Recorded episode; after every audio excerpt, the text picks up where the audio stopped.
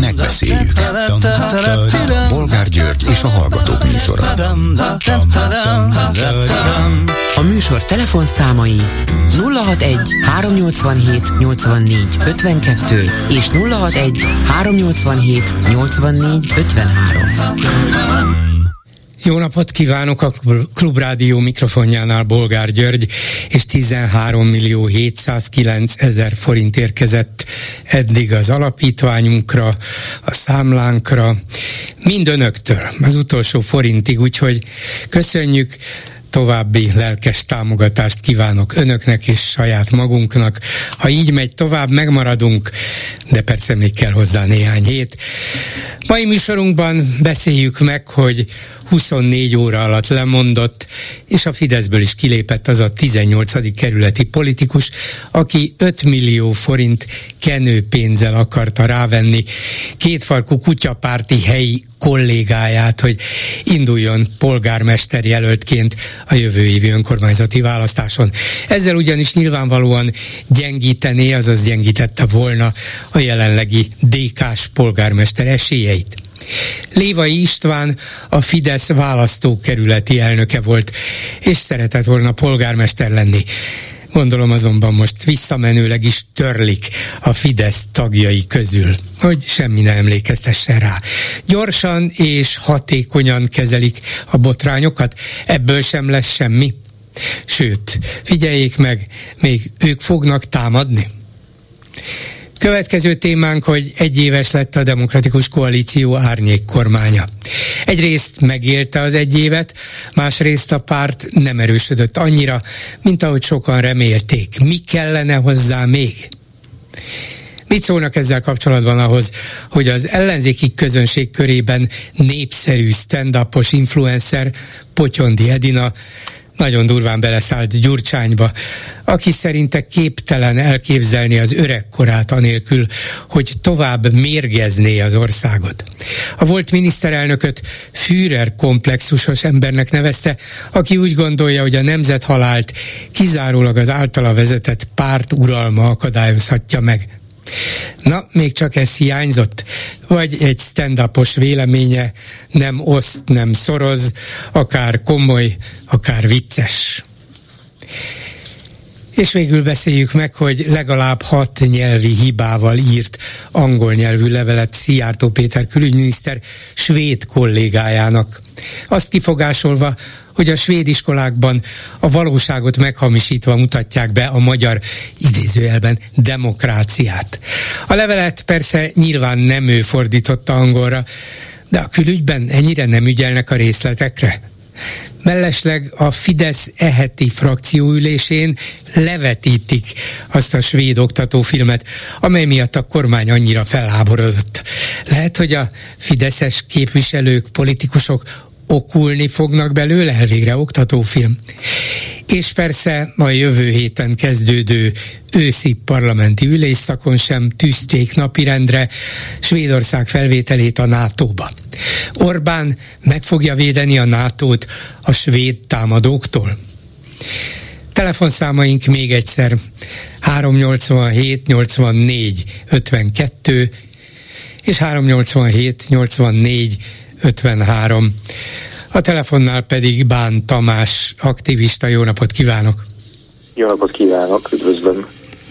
Hát 19-e van, és ahogy legutóbb a beszélgetésünkben megállapítottuk, 20 az a határidő, ameddig be kellene, vagy be kellett volna nyújtania a bejelentését vagy keresetét a bírósághoz egy magánvádas eljárásra abban az ügyben, hogy török biztonsági emberek önre támadtak, amikor Erdoğan török elnök itt járt, és ön két karját magasra emelve bemutatott neki.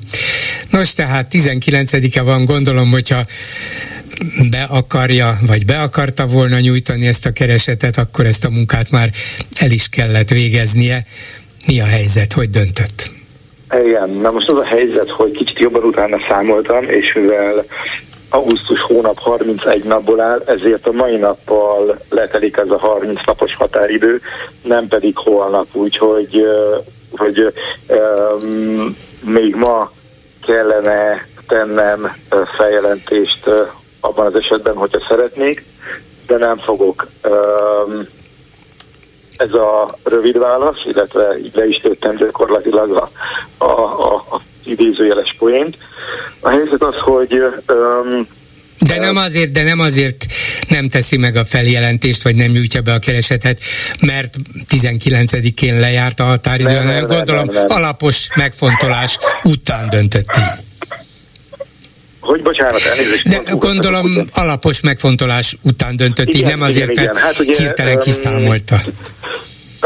Az elmúlt napokban átbeszéltük ezt a családdal, illetve amíg korábban csak ilyen heti egyszeri levélváltást eszközöltünk a TASZ-nak a jogászával, addig tegnap, vagy tegnap előtt, pontosan nem is emlékszem, de telefonon beszéltünk hosszasan, és nagyjából megpróbáltuk kibogozni, hogy jogilag mi az, amit tehetek, ez milyen, milyen tortúrával jár, és mi lehet a, az eredménye is ennek. Már ő, ő a, a TASZ-nak a jogásza is arról próbált, hát nem meggyőzni, csak azt mondta, hogy ő, ő szerinte jó lenne, hogyha megtenném ezt a feljelentést, de megérti, hogyha nem. Ugyanis egy nagyon bonyolult kérdésről van szó, és az a helyzet, hogy eléggé valószínűtlen, hogy a végeredmény valami pozitív legyen.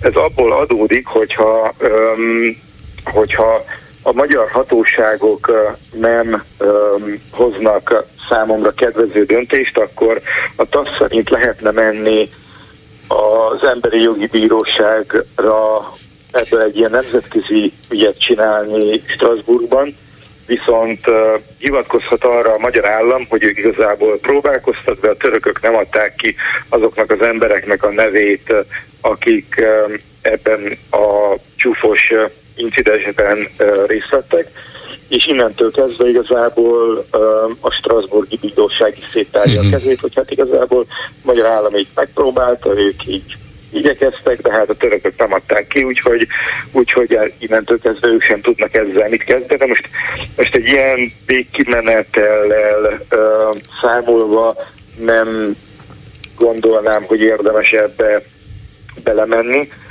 Úgyhogy úgy döntöttünk a családdal, hogy kihagyjuk ezt a lehetőséget, és a mai nappal beáll a a jogvesztésnek a hatája gyakorlatilag. Uh-huh. Tehát a lényeg az, hogy legfőjebb csak szimbolikus értelme lehetett Igen. volna annak, hogyha ön elindítja ezt az eljárást, nem nyugszik bele, mert gyakorlatilag azt mondja, hogy az ügyvédek, az önnel szimpatizáló jogászok is azt mondták, hogy hát annyi módja van a hatóságoknak kibújniuk ez, ez alól, az ügy alól, hogy, hogy az eredmény legalábbis kétséges.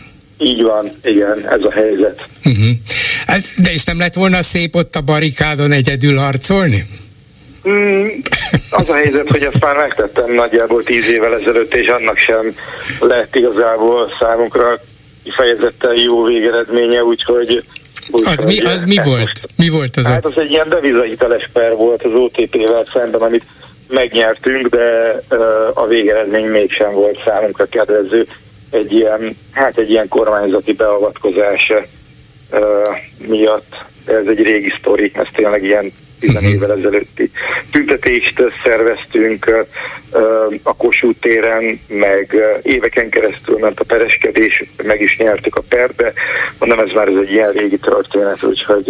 És abban a, abban a saját deviza hiteles ügyben sem tudott nyertesként kijönni a per, De per győzelem ellenére, vagy a saját a ügyében igen? győzelem ellenére sem sikerült jól kijönni belőle. Tényleg? Tehát az történt, hogy első fokon megnyertük, másodfokon megnyertük, az OTP felülvizsgálati kérelmet adott be a kúriához, a kúri elutasította az OTP felülvizsgálati kérelmét, így a ítélet jogerőre emelkedett, két héttel később a a magyar állam berekeztette az összes devizahiteles pert, akkor azt mondták, hogy csak néhány hónapra, ebből lett másfél év, és menet közben megszületett az a határozat, aminek a számát most így hirtelen egészen biztosan nem fogom tudni uh, fölidézni, de a lényeg az, hogy egy olyan elszámoláshoz vezetett, ami számunkra már nem megfelelő, és szembe megy azzal a döntéssel, ami a jogerős ítéletben van de mivel, hogy ez egy ilyen specifikus, kifejezetten erre um,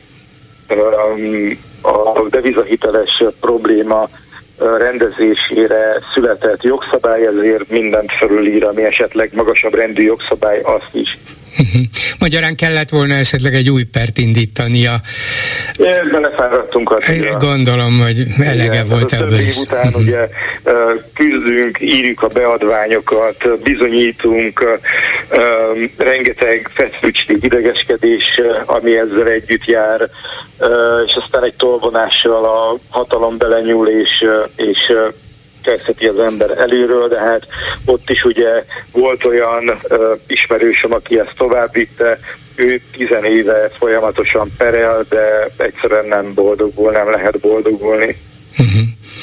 Uh, de, olyan mi a, mi a tanulság a saját maga számára ezekből a mm, bátor kiállással indul, de végül is hát vesztes ügyekből, mert mert nyilvánvalóan ön nem rettem meg sok mindentől, amitől mások már eleve óckodnának, tartózkodnának, vállalta a hosszú pereskedést is, vállalta itt a kar, kéz vagy új mozdulatot is, de azon kívül, hogy néhány újságíró megkérdezte, azon kívül sok nyereséget nem tudott elkönyvelni. Szóval legközelebb is fölemeli a karját, kezét, hogyha úgy érzi, hogy valamilyen disznósággal vagy valami igen, igazságtalansággal találkozik? Én így 45. éves fejjel már nem igen fogok megváltozni, úgyhogy, úgyhogy igen, mindenképpen fel fogom emelni minden, mindenemet, elsősorban a hangomat, hogyha, hogyha valami olyasmi történik, ami, ami szerintem nincsen rendben.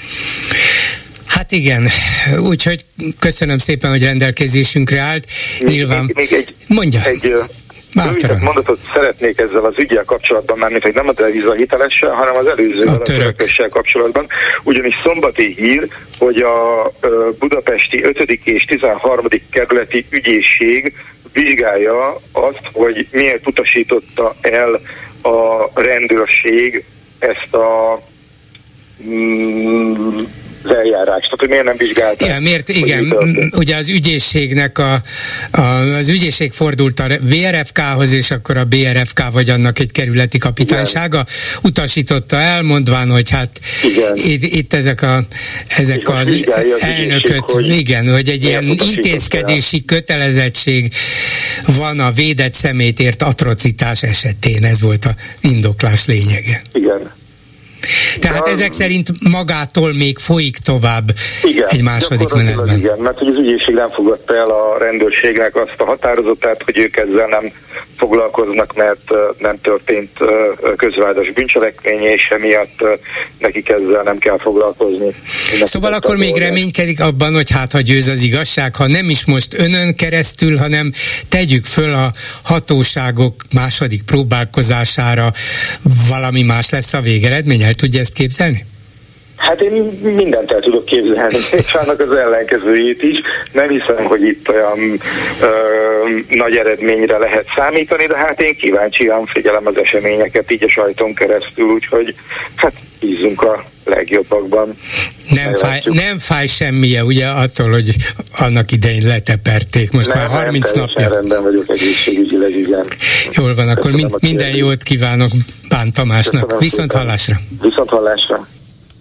Háló, jó napot kívánok! Halló, üdvözlöm Önt és a hallgatókat! Parancsoljon, hallgatom! Én maradtam tegnap nap végéről. Én azt kezdtem pecsetelni, hogy mint ellenzéki választó, engem mélységesen felháborít, hogy az európai, e, európai választásokat, az önkormányzati választásokat az ellenzék ilyen közönyi kutatásra akarja használni. Hogy akkor most mindenki külön indul, megnézi ki az, aki egy-két százalékot kap, és akkor ebből azt remélik, hogy az majd, majd feladj, vagy nem tudom, mit remélnek, hogy mondjuk a, a, a a, az MSZP nem méri az 5%-ot, és akkor feloszlatja magát. Igen, és, MSZP azt mondja, hogy harakirit követek el, mert csak 4%-om lett az LMP meg nyíltan belép a Fideszbe, és ennyi? Tehát, hogy mit, fog, mit vár, hogy lesz majd, majd két darab ellenzéki párt a Fidesz meg a mi hazánk mellett, erre számítanak? Tehát ez egy naív és, és ostoba gondolat, és mondom, négy évente van, van ilyen önkormányzati választás, a legutóbbi az nagyon jól sikerült, nagy hatása volt, nem kéne elbaltázni, vagy feláldozni a mostanit csak azért, hogy közleménykutatást végezzenek. Nézd, abban, abban, abban van valamilyen észszerűség, hogy ha nem ment ezzel az együttműködéssel, összefogással tavaly, akkor lehet, hogy az lenne a, az választók számára is elfogadható megoldás, hogy egy vagy két ellenzéki párt kiemelkedik a többi közül, az emberek érzik, hogy na hát ezekben van valami esély, van valami erő, csatlakozzunk hozzájuk, támogassuk őket, és akkor legfeljebb a kispártok vagy feloszlanak, vagy nem, de, de majd, majd valamilyen módon csatlakozni fognak a nagyobb, erősebb pártokhoz, és akkor így összejön egy, egy természetesen kialakuló ellenzéki tömörülés. Jó, a gyerekem másodikos általános iskolás, tanulják a kisebb-nagyobb relációkat, az ő már megérti, hogy ha van egy 48%-os Fidesz, vagy 45%-os Fidesz, akkor egy hány százalékos párt tudja őt legyőzni. Ugye nyilván nem három darab 15%-os, hanem egy darab, ami 45 fölé megy. Igen, a magyar, a magyar választási tehát, rendszerben igen, ez így van. Semmi értelme. Mi igen. értelme öt ellenzéki pártnak nekifutni, vagy akár kettőnek mi értelme? Hát borítékolható a bukás, ennek mi értelme? És mondom, egy másodikos elemi iskolás gyerek is megérti, hogy egy darab összefogásnak van matematikailag esélye legyőzni az egy darab 40 valahány százalékos. Gondoljuk végig ezt a kettőt.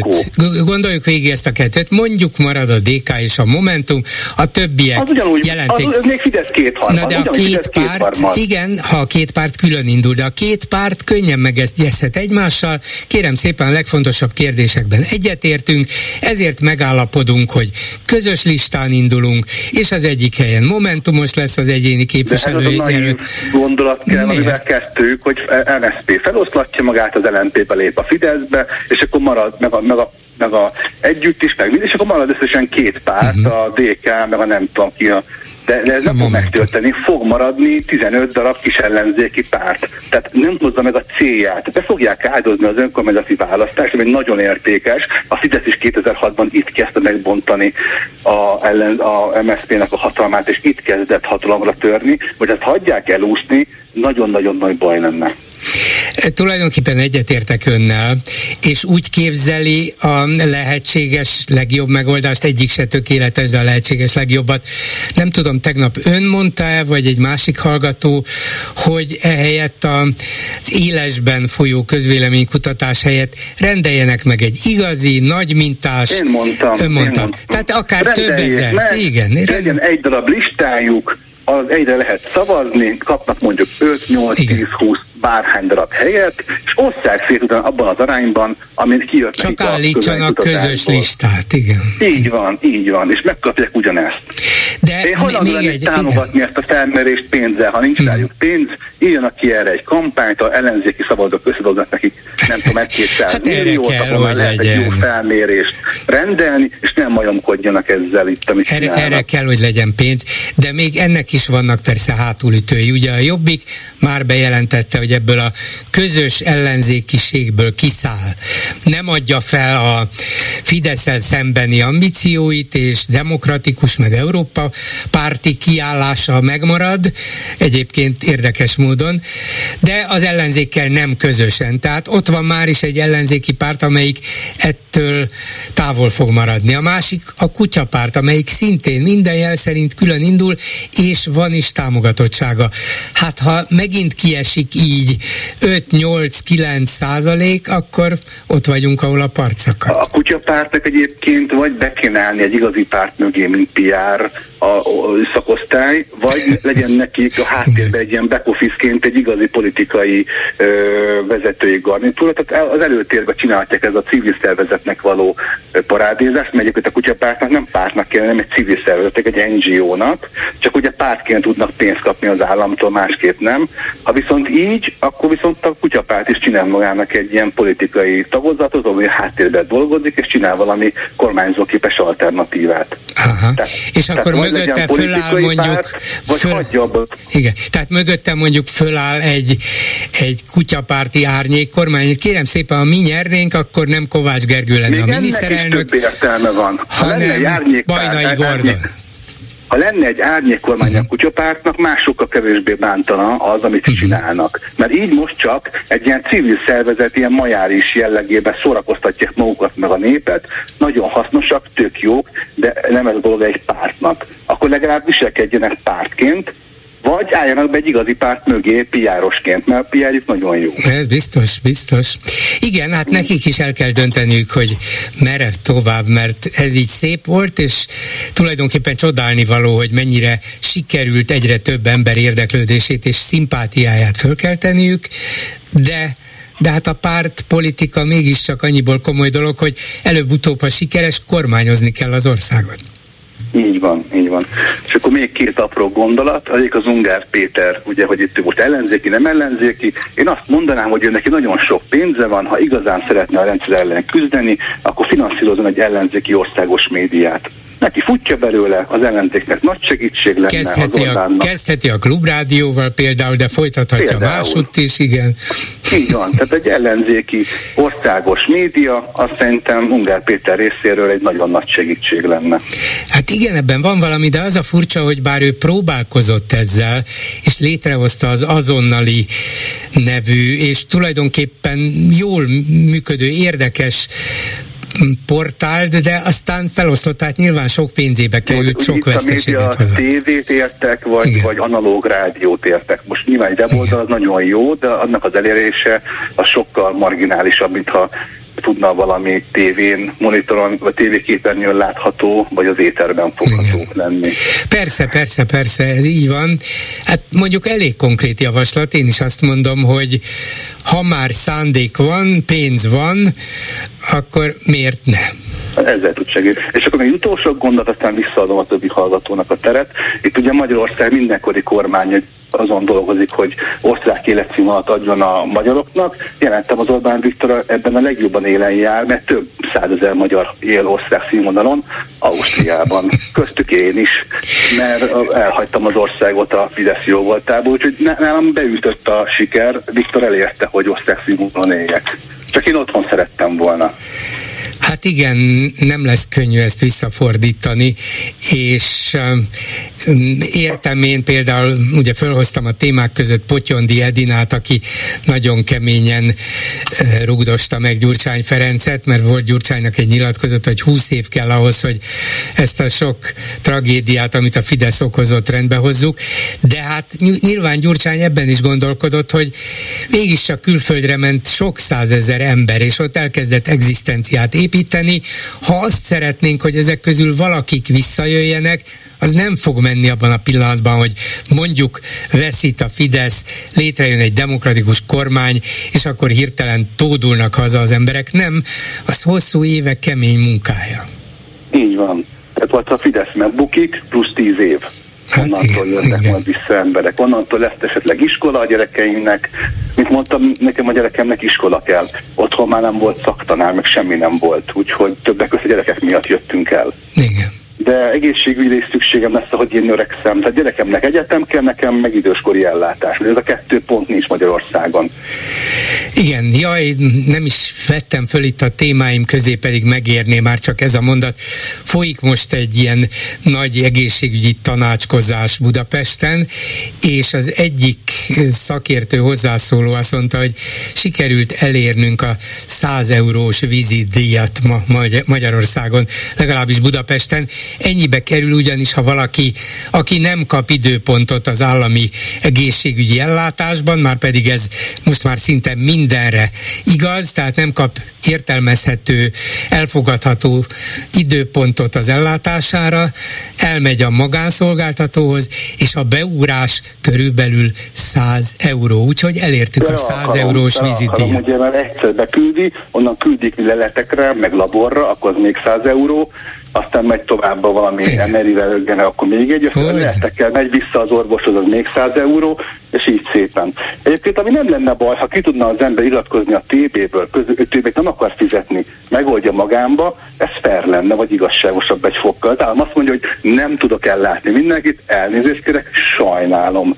Akkor adja meg a lehetőséget, hogy ne kelljen fizessen. Tehát ha én elmegyek egy étterembe, és látom, hogy zárva, ott nem az ajtóbegyverő ember, aki elveszi az ételárát, hogy el nem tudok adni, de fizesse be.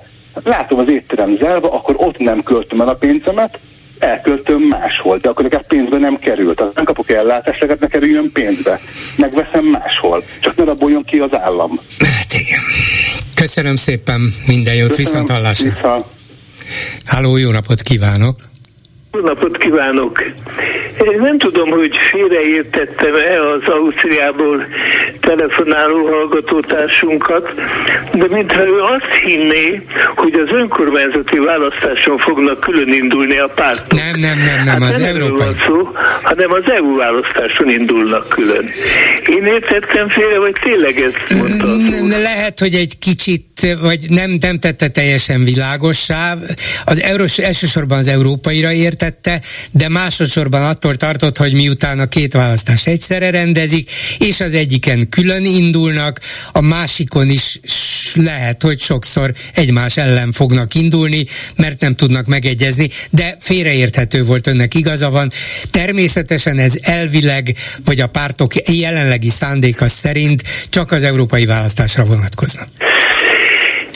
Ezzel viszont tökéletesen egyetértek, és a napokban Böcskei Balázsnak volt egy nagyon érdekes eszmefuttatása, ott is lehet, hogy nem egészen pontosan értettem, de úgy értettem, hogy ha ezen az EU választáson a törpepártok, a párbeszéd, az MSP, a Jobbik, meg, meg még a LMP nagyon leszerepelnek, akkor lehet, hogy rájönnek arra, hogy abba kell hagyni, és a következő parlamenti választás választáson már nem lesznek itt ezek a csak zavart okozó kis pártok, és hozzátette, hogy ez nem történik meg, akkor jövőre úgy, hogy a következő választáson ugyanolyan problémákról fog beszélni, mint ami az előző parlamenti választáson volt. Úgyhogy egy szónak is száz a vége, emiatt is tökéletesen egyetértek azzal, hogy az EU választások külön induljanak a pártok. Na de miért gondolná akár Böcskei, akár ön, hogy ha az európai parlamenti választáson mondjuk az MSP, az LMP, a párbeszéd nem kapna 5%-ot, nem jutna be, akkor ebből a, ők azt a következtetést vonnák le, hát akkor inkább oszlassuk föl magunkat. Hát miért? Van még két évük a következő választásig, addig a párt működhet, addig sok minden megváltozhat, hát miért oszlatnák föl magukat? Legalább két Igen, évük hát még van az életre. De más oldalról itt az úr a matematikáról beszélt, hát én is a matematikáról beszélek, hogyha most a pártok együtt indulnak az EU választáson, akkor mi történik? Nyilvánvaló, hogy ha hat párt indul, akkor az első hat helyet azt a hat párt képviselőnek kell kijelölni. Első nyilvánvaló a DK, második a Momentum, legközel legtöbb szavazat várható, és így tovább. Utána a hetediknek valószínűleg jönne egy DK-s, mert hisz ő neki várható a legtöbb szavazat. Na most, ha külön indulnak, akkor biztos, hogy a DK legalább két szavazatot elnyer. De ha együtt indulnak, akkor biztos, hogy csak az a biztos hogy egyet, és még az sem biztos, hogy mind a hat párt szerez egy-egy szavazatot, de minden esetre a DK sokkal jobban jár, hogyha egyedül indul, és nem összefogva velük, legalábbis a képviselők számát tekintve. Lehet, hogy némi szavazatok elvesznek, de hát én azt mondom, hogy győzzön a jobbik, és azért, hogy egy egyébként kétszázalékos párt kapjon egy EU parlamenti helyet, azért egy 20%-os DK mondjon le egy parlamenti helyről, hát én mint DK szavazó ezzel nem értek egyet. Nézze, lehet ezen finomítani nyilván egy általunk csak elképzelt megállapodásban. Hát először is nem lesz hat pár, csak öt, mert a jobbik már ugye ebből kiszállt.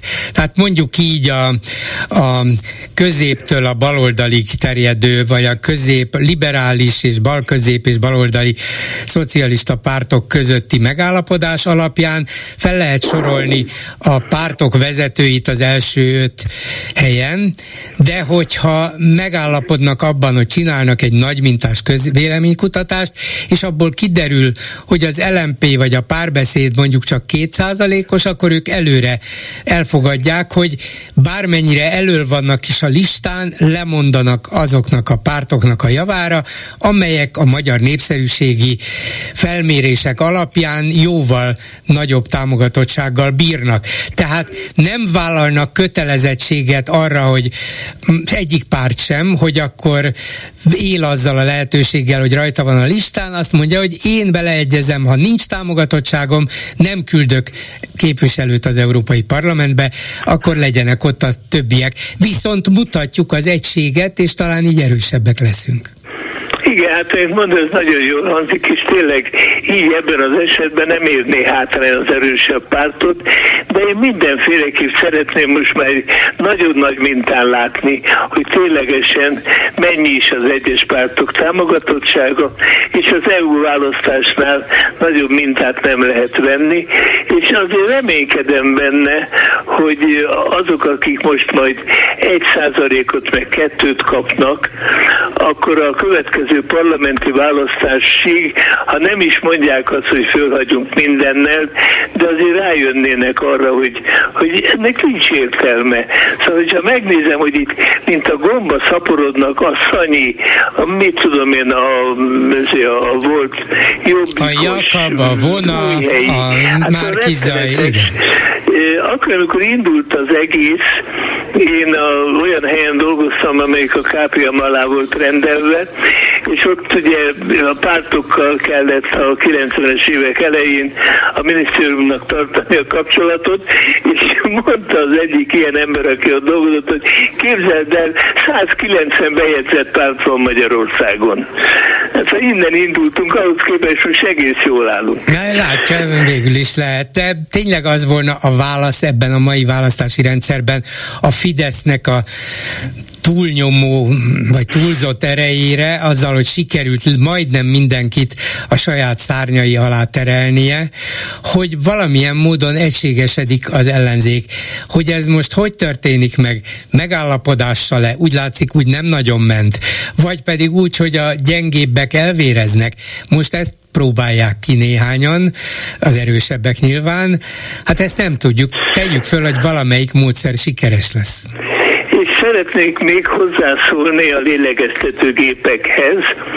Itt a, a beszerzés bírálatánál fölmerültek olyan indokok, amik bizonyítják, hogy tökéletes pancser volt mindenki, aki ebbe közel működött.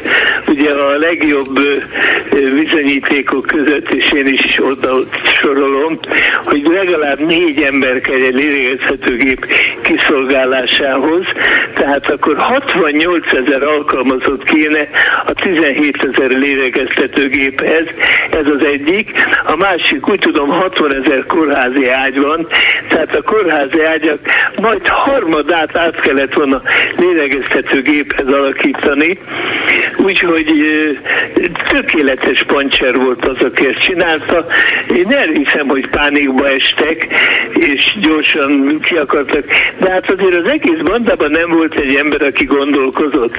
És elmondok még egy dolgot, amit érdekes módon senki nem vetett föl, hogy a lélegeztetőgépet önmagában nem lehet használni, mert ha van egy hálózat kimaradás, akkor két órán, két percen belül megfullad a beteg. Tehát a lélegeztető lélegeztető gépekhez kell egy szünetmentes áramforrás is. És sehol nem hallok arról, hogy 17 ezer szünetmentes áramforrást is betereztek, és gondolom nem, ez megint bizonyítja azt, hogy abszolút szakmai hatakör volt mindenki, aki ehhez a témához közel került. Hát valószínűleg voltak szakmailag hozzáértők, még a nyilvánosság előtt is lehetett hallani, olvasni arról, hogy szakemberek figyelmeztették a kormányt, hogy csak óvatosan a gépbeszerzésekkel, hiszen nincs elég szakképzett személyzet ezeknek a kiszolgálásához.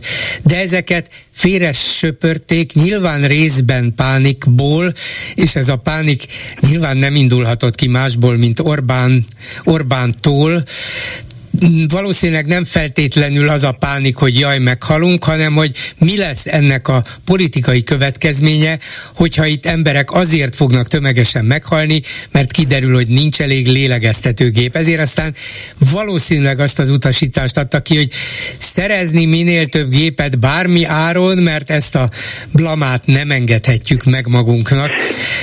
De, egy csomó más blamás következett volna ezután.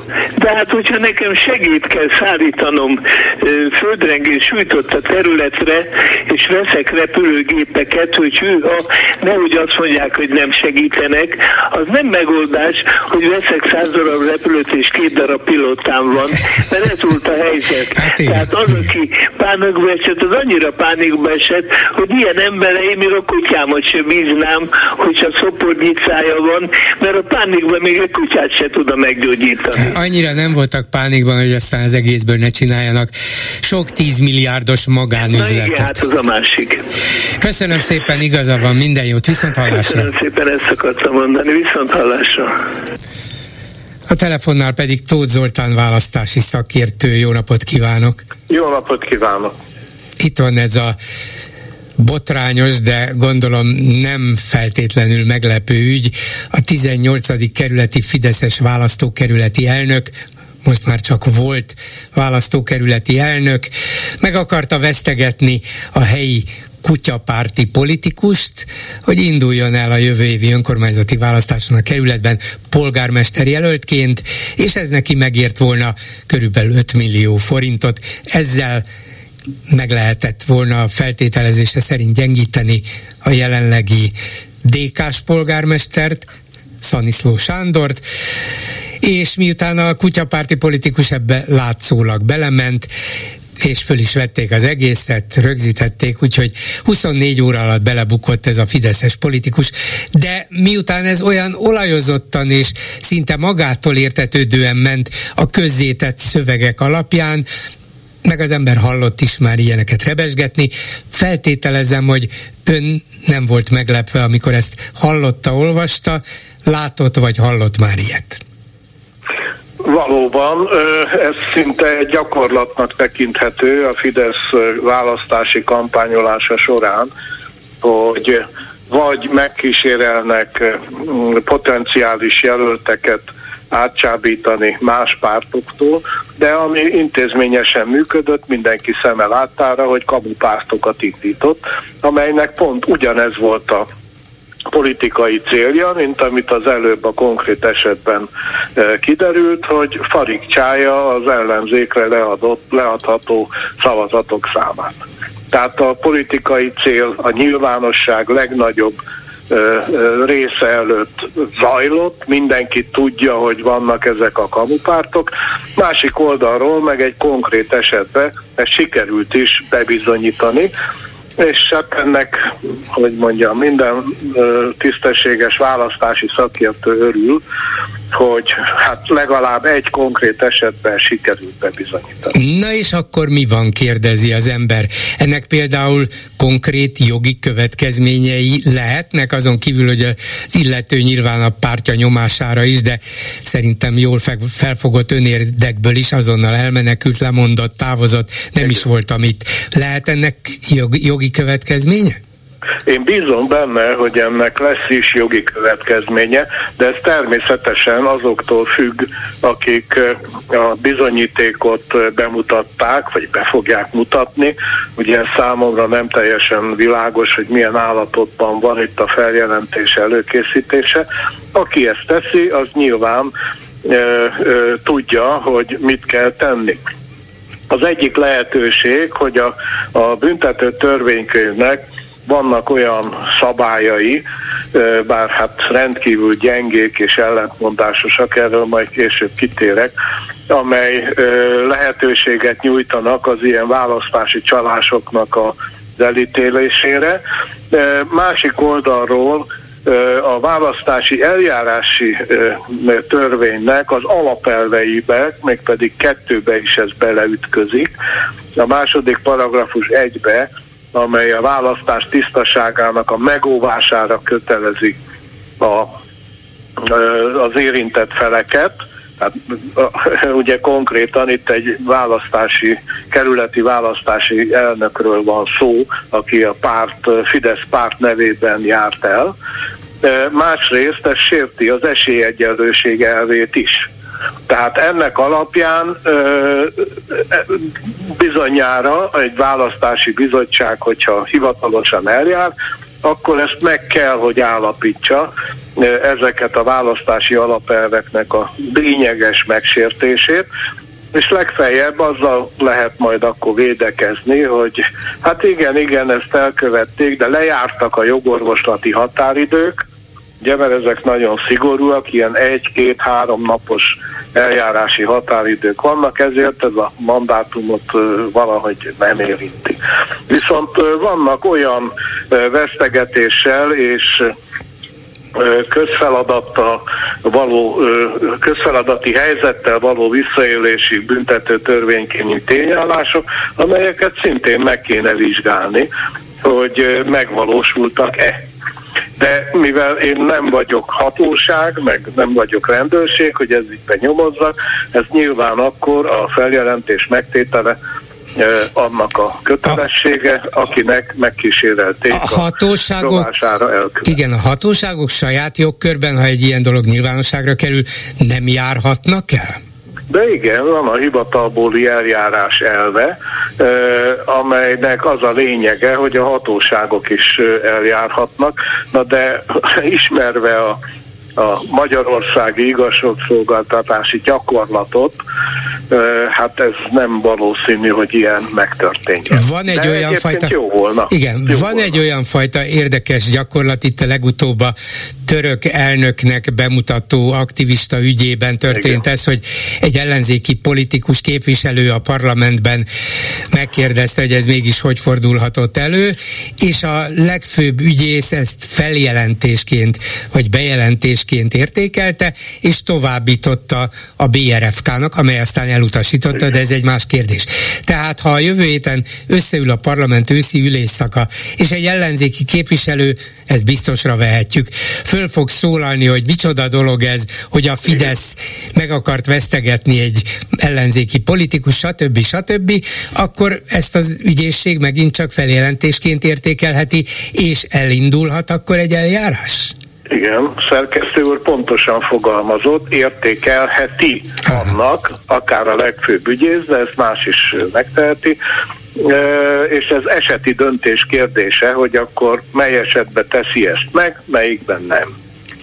Mondjuk ez egy annyira pregnáns, világos ugye hanggal igazolt, Igen. és ráadásul utána önkénte, vagy önkéntes, vagy nem önkéntes lemondással szinte megpecsételt bizonyíték, hogy, hogy, hogy nehéz itt erre azt mondani, jó, hát történt valami, nem is tudjuk mi, hát kósza sajtóhírekre csak nem hagyatkozhatunk, nem itt annál már sokkal több történt. Tehát én úgy gondolom, legalábbis ebből a média szemszögből nézve, hogy ez alól nehéz kibújnia még egy egy hatóságnak is.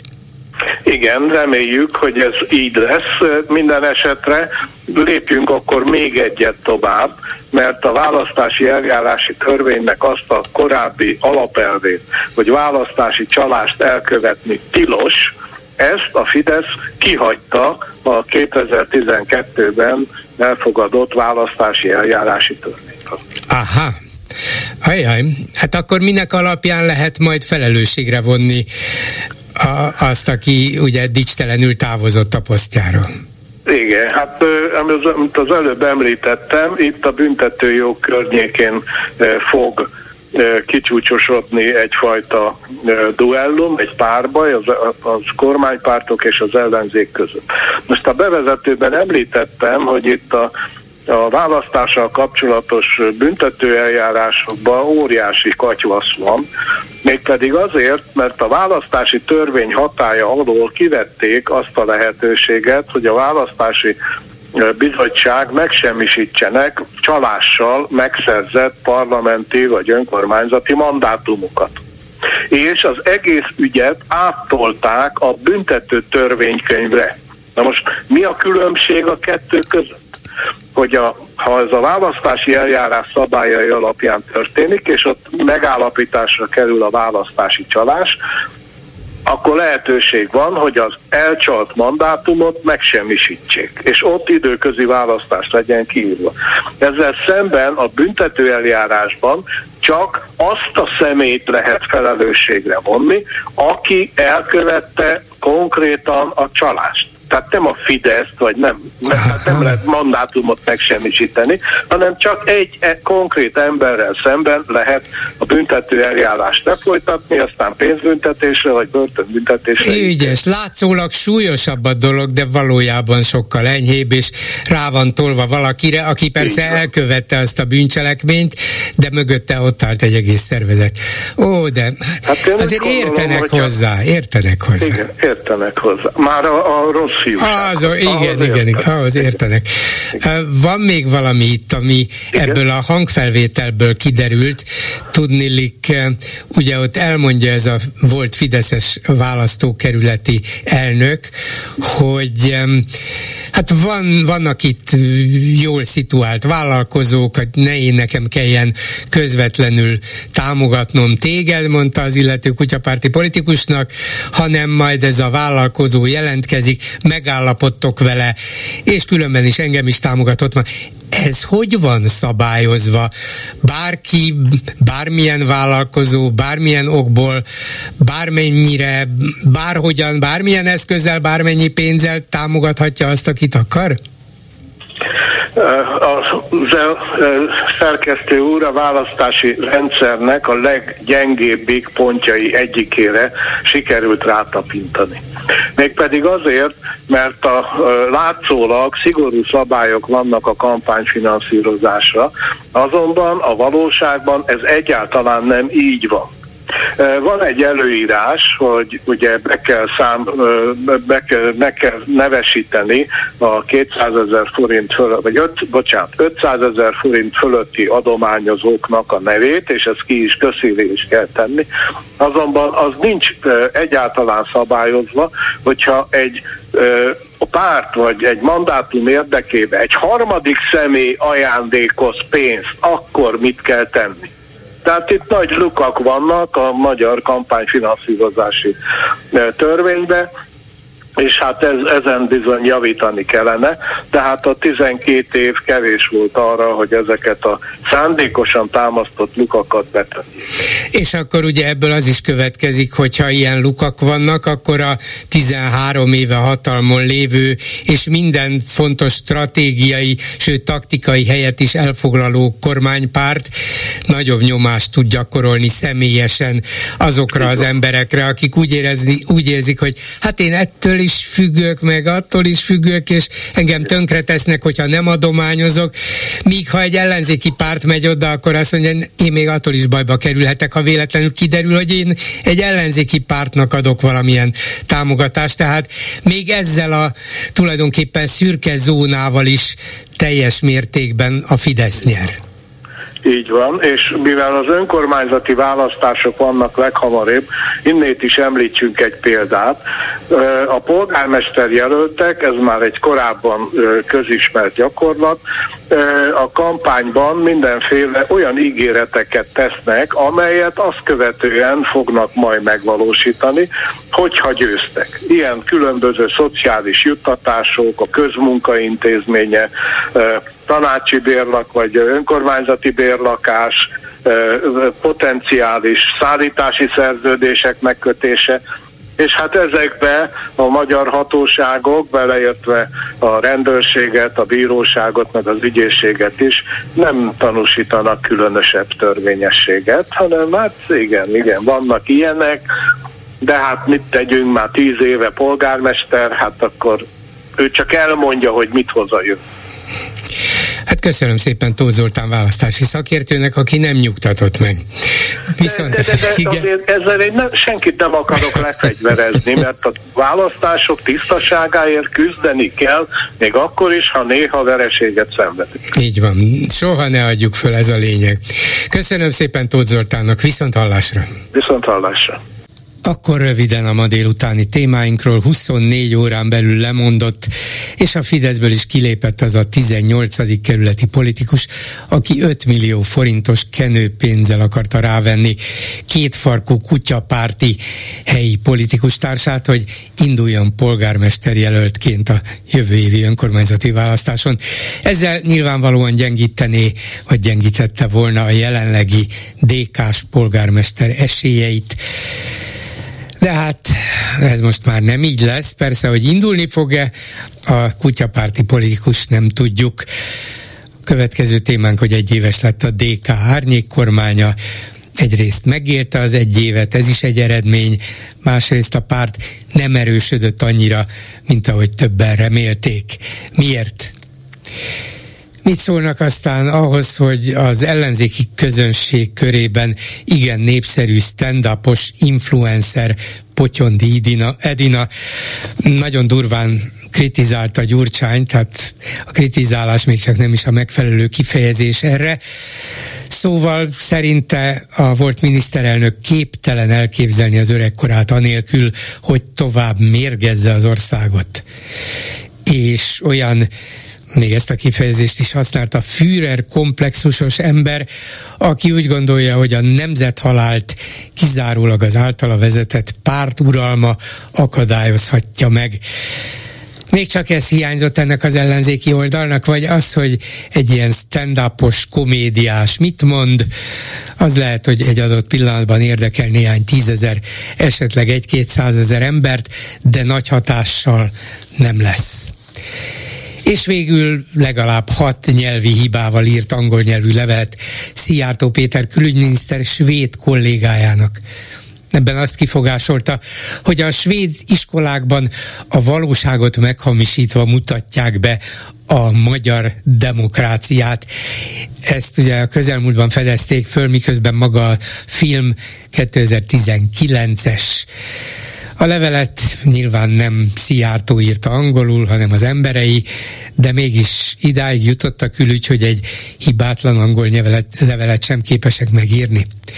És egyébként a Fidesz a jövő héten sem veszi napirendre a parlamentben a svéd NATO csatlakozás ratifikálását, vagyis lehet, hogy mi leszünk azok, akik megakadályozzuk Svédország csatlakozását, megvédjük a NATO-t ezektől az agresszív svédektől? 387 84 52 és 387 84 53 a számunk. Háló, jó napot kívánok!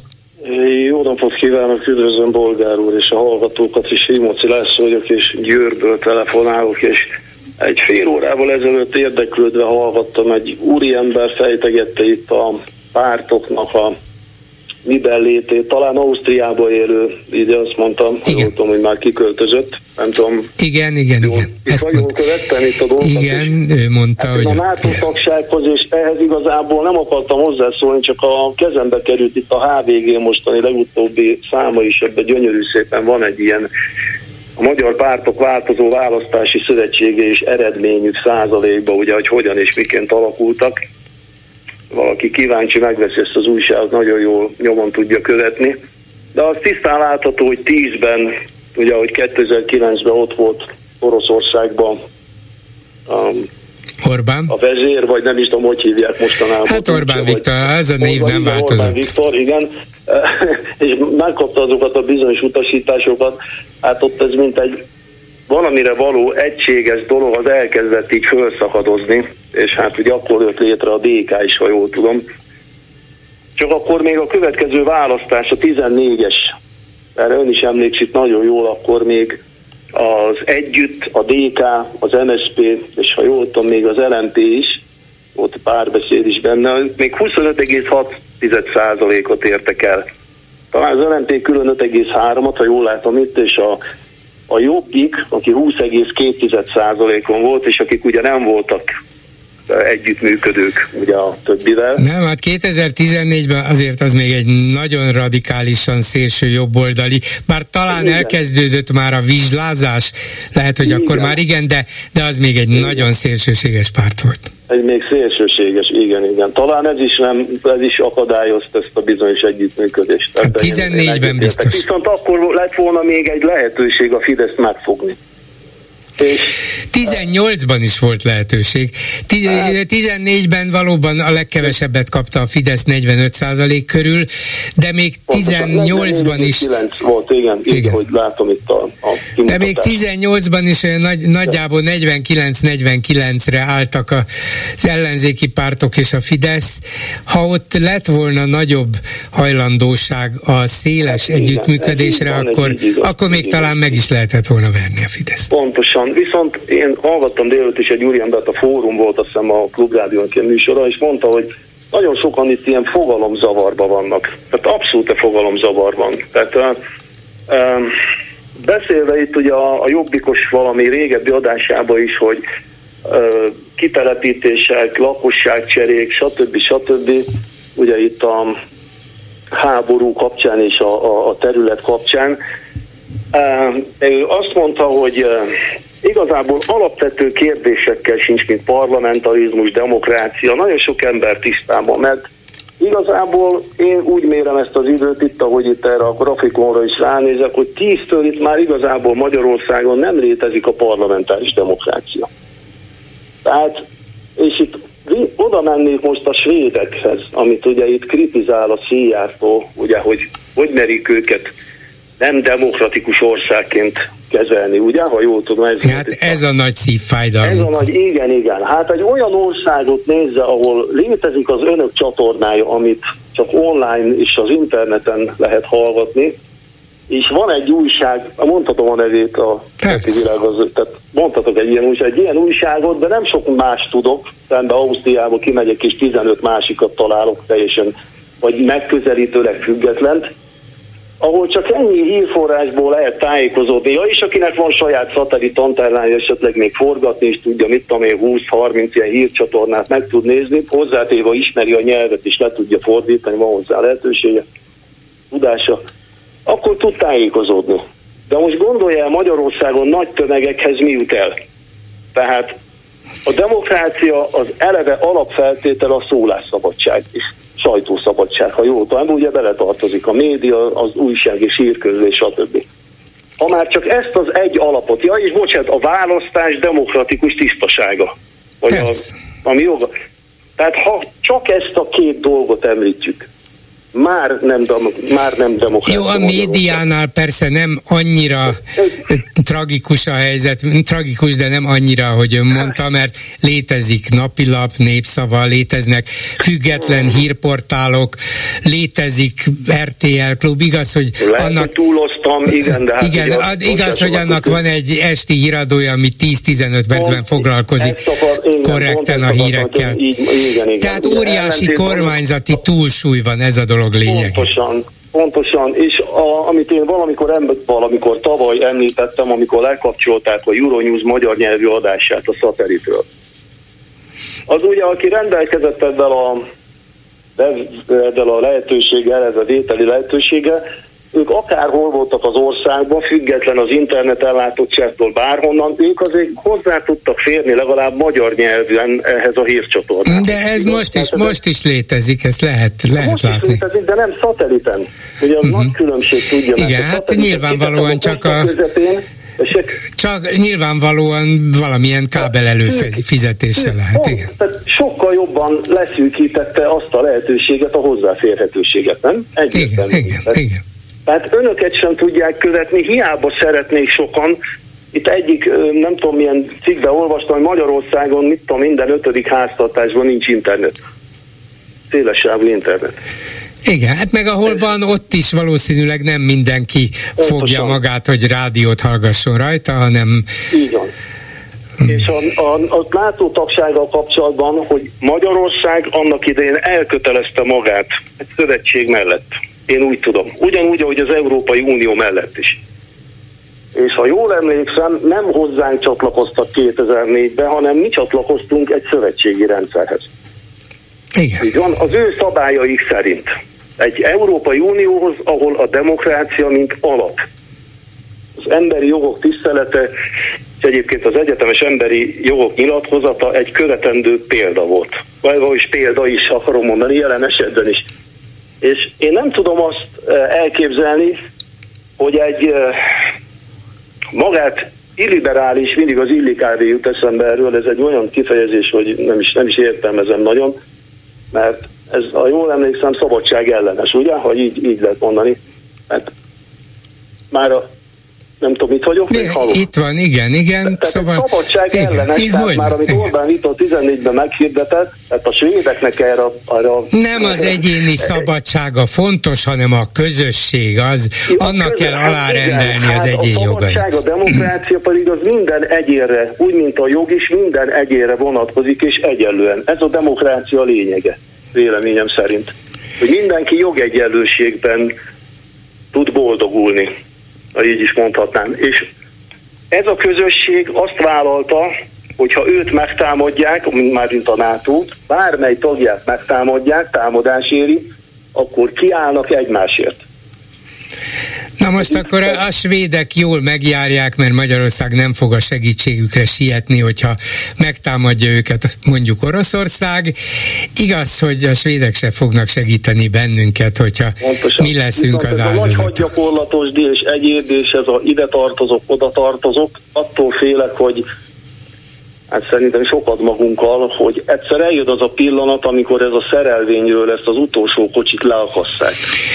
Ja, remél, remélem, hogy odáig nem jutunk el, meg még azt Ön is remélem, hogy a... Bízik, én nem bízom hát, Én reménykedem, és bízom abban is, hogy a svédek nem állítják le például a grippenek alkatrész szállításait, mert akkor a magyar légierő is megbénulna. Hát Nekem is ez jutott eszembe, hogy a grippenek viszont svédek. Hát most, most, most.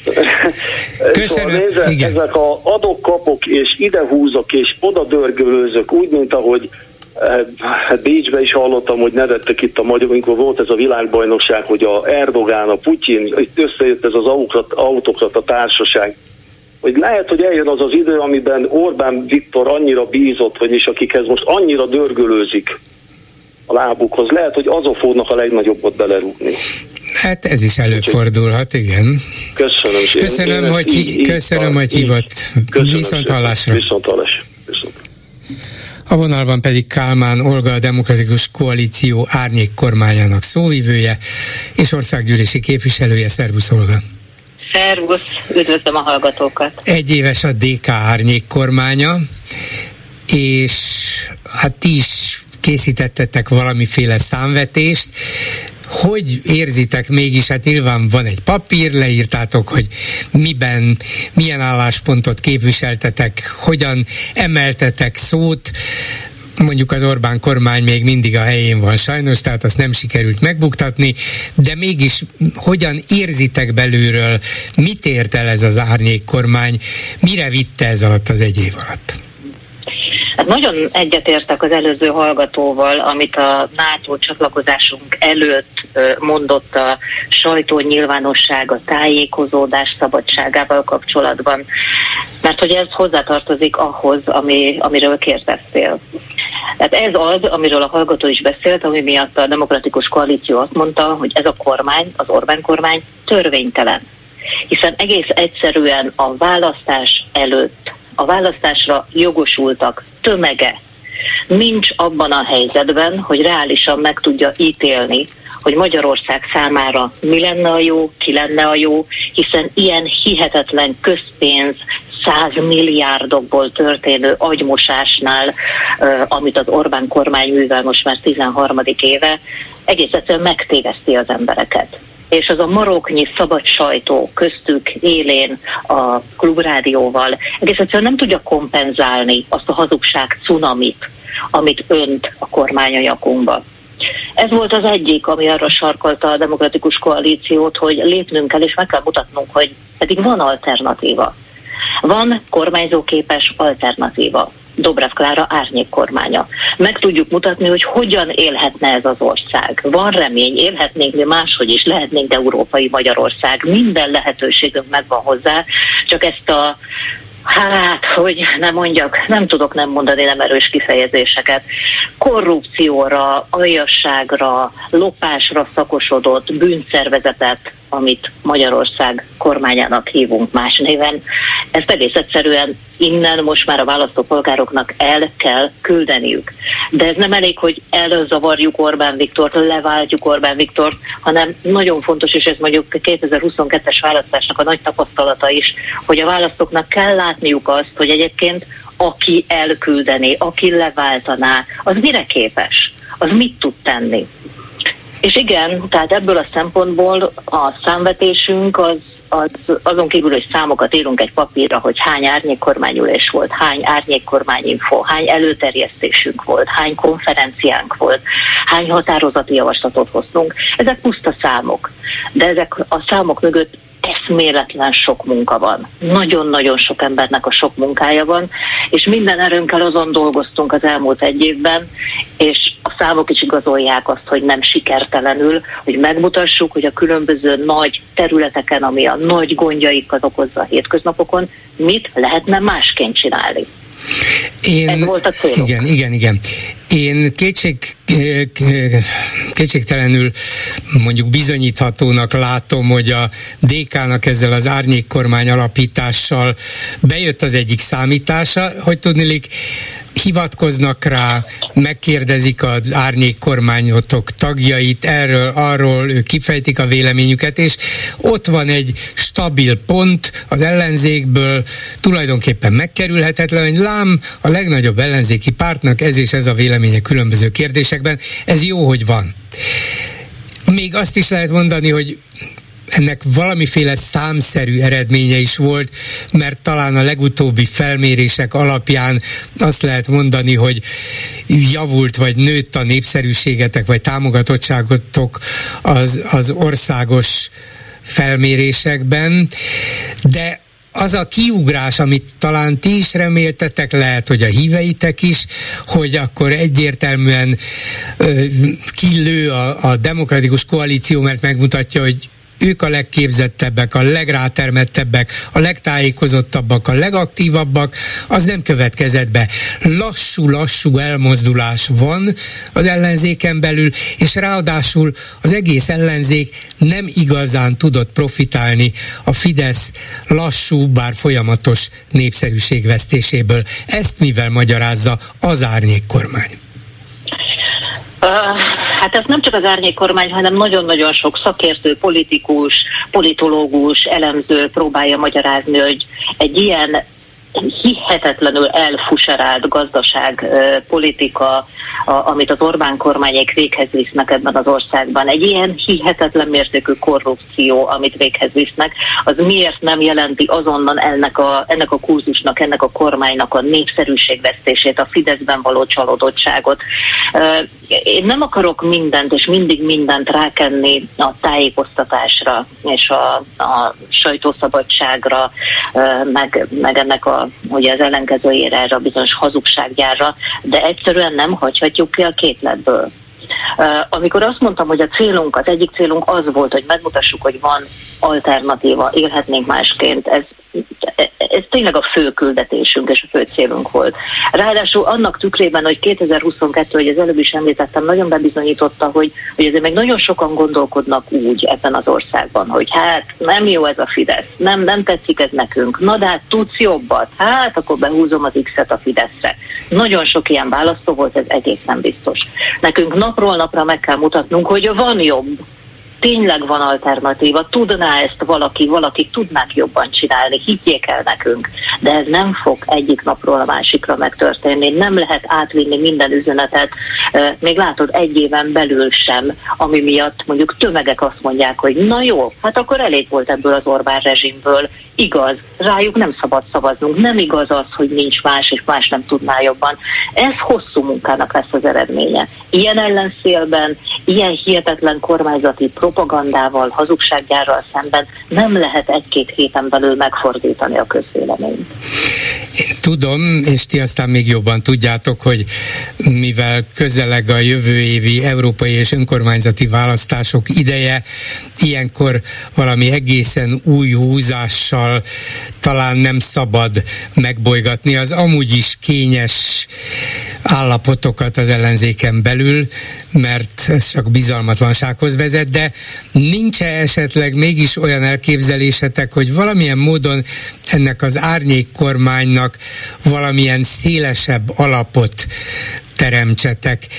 Tudom, hogy nem csak mm, DK-sok vannak benne, hanem, hanem olyanok is, akik egyetértenek a DK-val, és a szakértelmüket felajánlják, de nem lehetne ezt úgy bővíteni, hogy esetleg a többi ellenzéki párt érintetlen marad, nem akar feloszlani, megszűnni, a DK-hoz csatlakozni, azok a politikusok sem, akiknek esetleg valamilyen szerepet lehetne kapniuk az árnyék kormányban, azok is maradnának a pártjukban, de talán a kölcsönös bizalmat nem erősíthetné, ha néhány ilyen ellenzéki politikus azt mondaná, ha szüksége van ránk a, ennek az árnyék kormánynak, akkor mi szívesen közreműködünk.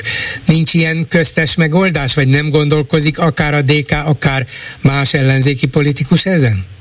Hát biztos emlékszel az árnyék kormány indulására, Igen. az egy évvel ezelőtti történetre. Ez így indult. Mi megkerestük a többi ellenzéki pártot is. Ők elutasították azt, hogy itt legyen valamiféle együttműködés, hogy más pártokból is legyenek árnyék kormánytagok. A DK viszont nem adta fel ezt a szándékát, és azt mondtuk, hogy ha többiek most úgy látják, hogy ennek nincs itt az ideje, mi pedig úgy látjuk, hogy itt van az ideje, és mi megcsináljuk. Egyébként, ami a a kiszélesítését jelenti az árnyék kormánynak, itt szerintem tágítsuk a kört, és ne csak az ellenzéki politikusokra gondoljunk.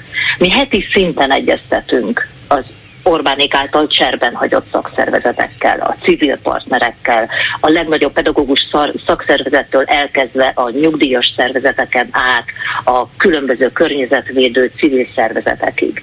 És uh, talán olvastad a, a mai kis összegző közleményünkben is benne volt, hogy a, az árnyékkormánynak van egy szakmai hátországa, egy kabinetrendszerben felépülő műhelymunka, és műhely munkát produkáló emberek sokasága, ahol most már több mint ezer szakértő vesz részt ebben a munkában. Civilek, politikai szereplők csatlakoztak az ország minden pontjáról az árnyékkormány kabinetjeihez, és dolgoznak a, a különböző háttéranyagokon. Én szerintem ennél jobban, vagy jobb irányba szélesíteni az árnyékkormánynak a tevékenységét talán nem is lehetne. Az, hogy most választás, két választás között minden párt most ugye jellemzően az ellenzéki pártokról beszélünk, önmagát építi, erősíti, talán utat keres, hogyha elvesztett 2022-es választás után merre haladjon. Ez szerintem nem egy ördögtől való dolog. Hogyha mindenki egy kicsit azzal foglalkozik, hogy a saját pártját hogyan tudja megerősíteni, annak érdekében, hogy a következő választás sokkal, de sokkal sikeresebben vigye. Ez nem baj. Mi az árnyék kormányt is szükségesnek tartottuk felállítani, mert nem csak arról van szó, hogy a DK legyen még erősebb, még erősebb, ez is szükséges természetesen. Az egyik legfontosabb egy párt életében, hogy erős hátországa legyen, de nap, napi szinten akarjuk megmutatni az egész országnak, nem kell így élnünk. Nem, nem igaz, hogy ezt a bűnöző bandát el kell nekünk viselni évtizedeken keresztül a nyakunkon. Köszönöm szépen Kálmán Olgának, a DK Árnyék kormánya szóvivőjének. Szervusz! Nagyon köszönöm én is, szervusz viszont hallásra. Egybe telefonáló a vonalban, jó napot kívánok! Jó napot kívánok, vidéki közgazdász. Parancsoljon! Hát ha már így a Kálmán Olga után jöttem, akkor ahhoz a témához is mondanék az egyéves árnyék kormányhoz, nem arra jelentkeztem be elsősorban. Tehát itt valamit csinálnak. Tehát nem csak szépeket mondanak televízióban, rádióban, hanem effektíve dolgoznak. Ez nekem szimpatikus. Igen, persze, és látszik, hogy minden nap vagy közlemény, vagy sajtótájékoztató, alternatív javaslat, hogy ez így rossz, ez így felháborító, ez így disznóság. Mi ezzel szemben azt mondjuk, hogy tehát van egy állandó jelenlét és reakció. Azt a kérdést tette föl, hogy uh, igazából megállt volna a növekedésük. Uh, van hát, egy vagy legalábbis hatás, lassabb, ugye, mint várták. Lassabb, mint várták. Hát igen, ugye a, úgy szokták mondani, hogy az embereknek a 80 lehet inkább 90%-a érzelmi jellegű döntéseket hoz, és ugye amit 2006 után karaktergyilkosságot csináltak a Gyurcsánya, az jól működött, érdekes módon, hogy ilyen hosszú távon is működik.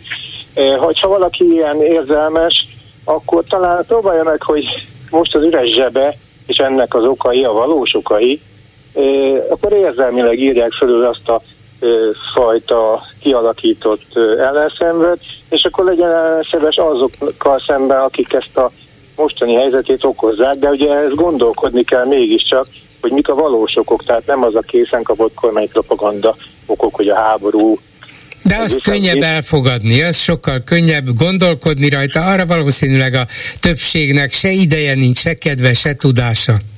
Hát ugye ez, ez egy nagyon kemény iskola lesz mi nekünk, hogyha ezt picikét nem tanulja meg a magyar, hogy gondolkodjon egy kicsit az érdekei mentén. Tehát nem kell szerelmesnek lenni a ö, Feribe se, a Dobrev Klárába se, hanem akár legyen az ő szimpatikus ellenzéki pártjának a támogatója, de szoros kapcsolatban velük, érje el, hogy azok a pártok milyen célokat, az ő érdekeinek megfelelő célokat kövessenek, és ezzel szorítsa rá őket az, arra, hogy kössenek megállapodásokat. Tehát itt, ahogy elmondta és a Kálmán itt közös árnyékkormányt szerettek volna alakítani, csak ugye mindenki két választás között arra hajt, hogy leginkább egy szépen hangzó elnöki névjegy egy titulusa legyen, meg ha még mellé jár egy jó kis parlamenti fizetés, meg média megjelenés, az nekik sokaknak elég. De nekünk nem elég. Igen. Hát nyilván abból is kiindultak az ellenzéki politikusok, vagy akiket fölkértek, hogy ha ők csatlakoznak, akkor ezzel elfogadják, hogy a DK a vezető, Dobrev lenne a miniszterelnök, és ez a saját párt szempontjából valamiféle legalább részleges megadás vagy önfeladás volna. Hát egy ilyen ábrándozás, hogy ők attól a választástól, amit ö, egyesülten elbuktak, egy négy év alatt egy törpe pártból, esetleg éppen éppen csak parlamentképes pártból az ellenzék vezető erejévé fognak válni négy év alatt. Hát ezeket szép fokozatosan is fel lehet építeni, először váltsa le a mostani hatalmat, és legyen egy koalíciós partner. Aztán, ha ő népszerűbb, jobbakat művel, akkor túlnőheti, versenyezzenek a, az ellenzéki oldalon, szándékosan nem bal oldalon, hanem ellenzéki oldalon, mert ugye a többségük nem is baloldali párt, de nem baj ez Igen. egyáltalán. Amihez szólni akart viszont, az nem ez volt, ugye? Igen, hanem az 5 millió a lévai féle. Igen. Tehát ugye egy kicsit trollkodjak már, hogy nem ismerem a kormánypropagandának a szervezeti működési szabályzatát, hogy ilyenkor, amit kapott erre 5 milliót, azt vissza kell ugye adni? Esetleg egy hallgatási pénz, vagy végkielégítés? Nem, nem, nem, nem, nem, nem, nem, hát ugye az is kiderült ebből a felvételből, hogy nem a Fidesztől kapta, hanem egy helyi vállalkozótól kapott ígéretet, hogy majd azt kifizeti, tehát itt még inkább ilyen zavarosban halászó módszerről volt ja, szó. Független vállalkozó, igen, igen, igen. Aki, akinek semmi közel nerhez, annak van erre 5 millió. Hát nyilván ez úgy működik, hogy te is adsz valamit, mi is tudunk valami megbízást adni, ha például a kerületben mm, valamilyen megbízás, vagy valamilyen munkát kell elvégezni, akkor te vagy a mi emberünk. Hát tudja ez a kézkezet most 5 millió, vagy 50 millió, ki tudja mennyi. Uh-huh. És egy picit még mondjak már a Svédország NATO csatlakozásához, csak annyit, hogy nagyon, pedig a klubrádióban hangzott el, de nagyon kevesek által ismert az a körülmény, hogy Svédország jelenleg egy kvázi tagja a NATO-nak, tehát minden védelmet megkapna, mint, mint egy NATO tag, csak éppen nincsenek kötelezettségei arra, hogy ő fizessen be a, a NATO-ba, illetve ö, beszálljon a védekezésbe más országnak az oldalán. Ha tag volna, akkor kötelezettségeket venne magára, semmi új jogot nem kapna, mert azokat már külön szerződésekkel mind megkapta. Igen. Tehát tulajdonképpen amit mi akadályozunk, az az, hogy akár Magyarországot a Svédországból felszállt svéd gripenet, akik még ugyanolyan, csak esetleg újabbak, mint a magyarok, mi, minket is megvédjenek egy ilyen helyzetbe. Hogyha ezt egy kicsit jobban lehetne közölni, akkor elgondolkozhatna a magyar, hogy mit akadályozunk mi tulajdonképpen. Hát saját, saját bokájukba lőnek a magyar fiúk. Köszönöm szépen, hogy jelentkezett. Viszont hallásra. Viszont hallásra. A telefonnál pedig Gulyás Márton, a Partizán alapítója, szerkesztője. Szervusz! Halló? Szervusz Gyuri, köszöntelek téged, és Igen. köszöntöm a hallgatókat is. Nem gondoltam volna, hogy ilyen gyorsan megint beszélünk, de hát lassan te leszel a nép fő ellensége. Méghozzá egészen váratlan módon, mert fölfedezett valaki valahogyan egy négy évvel ezelőtt készült svéd oktatófilmet, amit iskolákban is bemutatnak, vagy megnézhetnek, és ott az egyik interjú alany te voltál, és tőled nem szokatlan módon bíráltad a magyar demokrácia lebontását, szétverését. Na, ez aztán a pocskondiázó, hazánkat alaptalanul gyalázó svéd médiának és a svéd oktatási rendszernek a látványos bűnjeleként kezdett el itt lobogni a magyar külügyminiszter is tiltakozó levelet írt a svéd kollégájának, te pedig mm, valószínűleg annyi támadást kaptál egy hét alatt, mint amennyit korábban összesen. Milyen emlékeid vannak egyáltalán erről? Mi volt ez, amiben te akkor részt vettél? Nekem az emlékeim eléggé homályosak, ha jól emlékszem, talán 2017-ben valamikor a CEU elüldözésének a tetőpontján készülhetett ez az interjú. Az a részlet, ami így elhíresült, abban szerintem semmi olyasmi nem hangzik el, ami miatt nekem szégyenkeznem kellene. Ez egy eléggé egyértelmű lejáratási kísérlet a magyar kormány részéről, részben, hogy kifogásokat találjon a svéd NATO csatlakozás ratifikálásának az elódázásához, de még inkább azért, hogy ne kelljen arról beszélni, hogy a partizán uh, micsoda sikereket aratott az adó 1%-ok gyűjtése kapcsán, soha korábban magyar média műhely ilyen komoly társadalmi támogatottságot nem tudott felvonultatni maga mögött. Ha összehasonlítjuk, hogy a Civil Összefogás Fórum a legfontosabb civil uh, szervezete a kormánynak, ugye ez nem magában egy oximoron, hogy kormányzati civil szervezet, de hát ez a helyzet. Szóval ők mindössze alig 170 felajánlást tudtak maguk mögött uh, felállítani, nálunk 21.122 felajánlás érkezett. Szóval én megértem, hogy ettől megborultak a Rogán minisztériumban, úgyhogy tudok valamennyire empatizálni azzal, hogy ezt a szorulásukat most így vezetik le. Remélem, hogy idővel belátják azt, hogy ez, ez, ez önmagában, hogy mondjam, egy olyan dolog, ami ellen nem érdemes harcolniuk, itt egy népi támogatás sorakozott a partizán mögött, és pont. Uh-huh. Szóval ezzel kötöd össze, én is ezzel kötöttem volna össze, igaz, hogy nem ilyen okokozati kapcsolatban, mert tényleg egészen döbbenetes, hogy a most nyilvánosságra került egy százalékos SZIA felajánlások sorában. Talán a harmadik legnagyobb te voltál, és ráadásul ezek a civil szervezetek, amelyek a legtöbb támogatást kapják az emberektől, általában valamilyen egészségügyi típusú egyesületek, civil szervezetek, ahol az emberek empátiája, segítőkészsége mindig meg szokott nyilvánulni, és ilyen nagyon sok van most is. De az, hogy egy partizán szinte a semmiből, hogy csináltad, ezt akartam megkérdezni. Ez nagyon fontos, hogy ezt nem én csináltam, tehát itt egy nagyon komoly több mint 60 fő megfeszített munkájának eredményeképpen tudott létrejönni az a kampány, ami ezt a felajánlás számot eredményezte.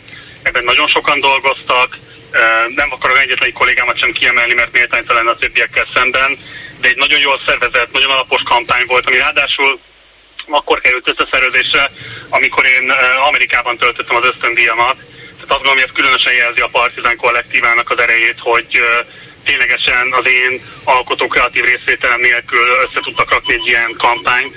Tehát ez fontos hangsúlyozni, hogy ez nem az én sikerem, ez a Partizán közösségének a sikere és ez valóban szerintem még csak emeli az értékét ennek. És azzal, hogy ilyen hatalmas összeget kaptok, mennyi is volt ez? 190 vagy mennyi? Millió? 191 millió forint. Igen, igen, szóval óriási összeget kaptatok az egy százalékos felajánlásból. Ezzel akkor ti meg vagytok nyugodva, tehát ez, ez elég ahhoz, hogy működjetek a következő évben, vagy azért ne legyünk ilyen naívak. Ez a, ez a munka, ez azért sokkal több pénzbe kerül, sokkal nagyobb költségekkel jár, úgyhogy máshonnan is be kell gyűjteni támogatást. Megnyugodni nem nyugodunk meg, nagyon boldogok vagyunk, mert sokkal több ez a pénz, mint amire akár csak a leg uh, vadabb álmainkban is reménykedni mertünk. Biztos, hogy a jövő évi finanszírozásunk biztosítva van ezáltal, tehát nyilvánvalóan további pályázatokkal is kell még majd dolgoznunk, kell további forrásokat is behoznunk, de ez egy rendkívül nagy és erőteljes támogatás, ami nyilván, hogy mondjam, abból a szempontból is jó, hogy, hogy láthatóvá teszi a partizánt, további módokon megnyithat pályázati vagy egyéb lehetőséget arra, hogy forrásokat tudjunk behúzni. Szóval minden szempontból azt kell, hogy mondjam, hogy, hogy én optimistán tekintek a jövőre, meg a jelenre is, és hát nyilván a partizán kivételes helyzetben van, mert ez kevés médium és kevés civil szervezet mondhatja el magáról. Mert abban valóban igazad van, hogy alapvetően a civil szervezeti listán az adó 1%-ok vonatkozásában egészségügyel, gyermekvédelemmel, foglalkozó, vagy most pont itt elmegy mellettünk egy mentő, mentőautó, az országos mentőszolgálat képes ő, ők voltak az elsők, ők voltak a ők legnagyobb támogatók. Ez helyes is, tehát én azt gondolom, hogy nagyon helyes, hogy az állampolgárok támogatják ezeket a kezdeményezéseket, tehát semmiképpen nem mondanám, hogy sőt, tehát nagyon, nagyon üdvözlendő, nagyon örültem annak, hogy az idei évben rekordszámú felajánlás született, tehát az látszik, hogy nagyon sok állampolgár ismerte fel azt, hogy élni kell ezzel a lehetőséggel, és az egy százalékot oda kell adni azoknak a civil szervezeteknek, amelyekkel a, munka, amelyek a munkájával azonosulni tudnak. Úgyhogy ez szerintem egy, egy örömteli dolog, ez egy, ez, egy, ez egy erős bizonyíték a magyar társadalom demokratikus elköteleződésének, úgyhogy én ilyen szempontból ezt most egy nagyon fontos ünnepélyes pillanatnak látom a magyar demokrácia, hogy egyébként nem sok boldogságra okot adó állapotának. És akkor, hogy visszakanyarodjak a nyitó kérdésemhez, az, hogy te lettél a népellensége a fideszes médiában, még az is segíteni fog neked az egy százalékon kívül? Hát ugye nekünk a legjobb fundraiser mindig is Orbán Viktor volt, ilyen szempontból én azt gondolom, hogy továbbra is ez egy adottság, amivel számolnunk kell. Én nem hiszem, hogy ezt akár csak maguk a megszólalók komolyan gondolják, mármint ennek a kampánynak a különböző állításait.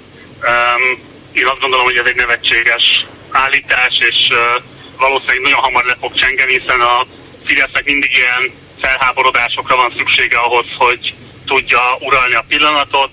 Jövő héten már más típusú gumicsontokat fognak majd rágni. Nem hiszem, hogy tartósan képesek azt állítani, hogy egy oktatói elhangzott másfél mondat, ami a demokrácia állapotáról tesz kritikus megjegyzéseket az ilyen típusú támadás kell, hogy kiérdemeljen, hiszen ezzel pont azt igazolják csak, hogy a demokráciával valójában igen súlyos problémák vannak ebben az országban, hiszen azt nem lehet kritizálni, azzal kapcsolatban nem lehet politikai véleményt megfogalmazni, ami akár dehonestáló is a kormányra nézve. Tehát, hogyha ők ezt kikérik maguknak, akkor valójában pont azt bizonyítják, hogy ja, valóban Magyarországon a demokráciáról kritikát megfogalmazni, politikai véleményt nyilvánítani nem lehet, már pedig az én kritikám erről szólt. Köszönöm szépen Gulyás Mártonnak, úgyhogy további sok sikeres partizánkodást kívánok. Szervusz!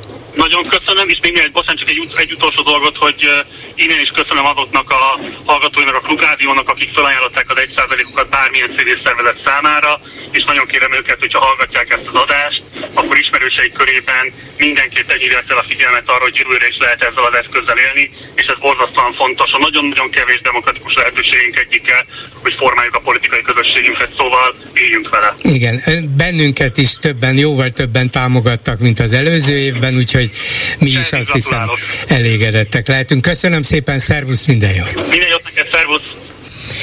és közben akkor a legújabb hír arról, hogy mennyi pénz érkezett a Szabadsávért alapítvány számlájára.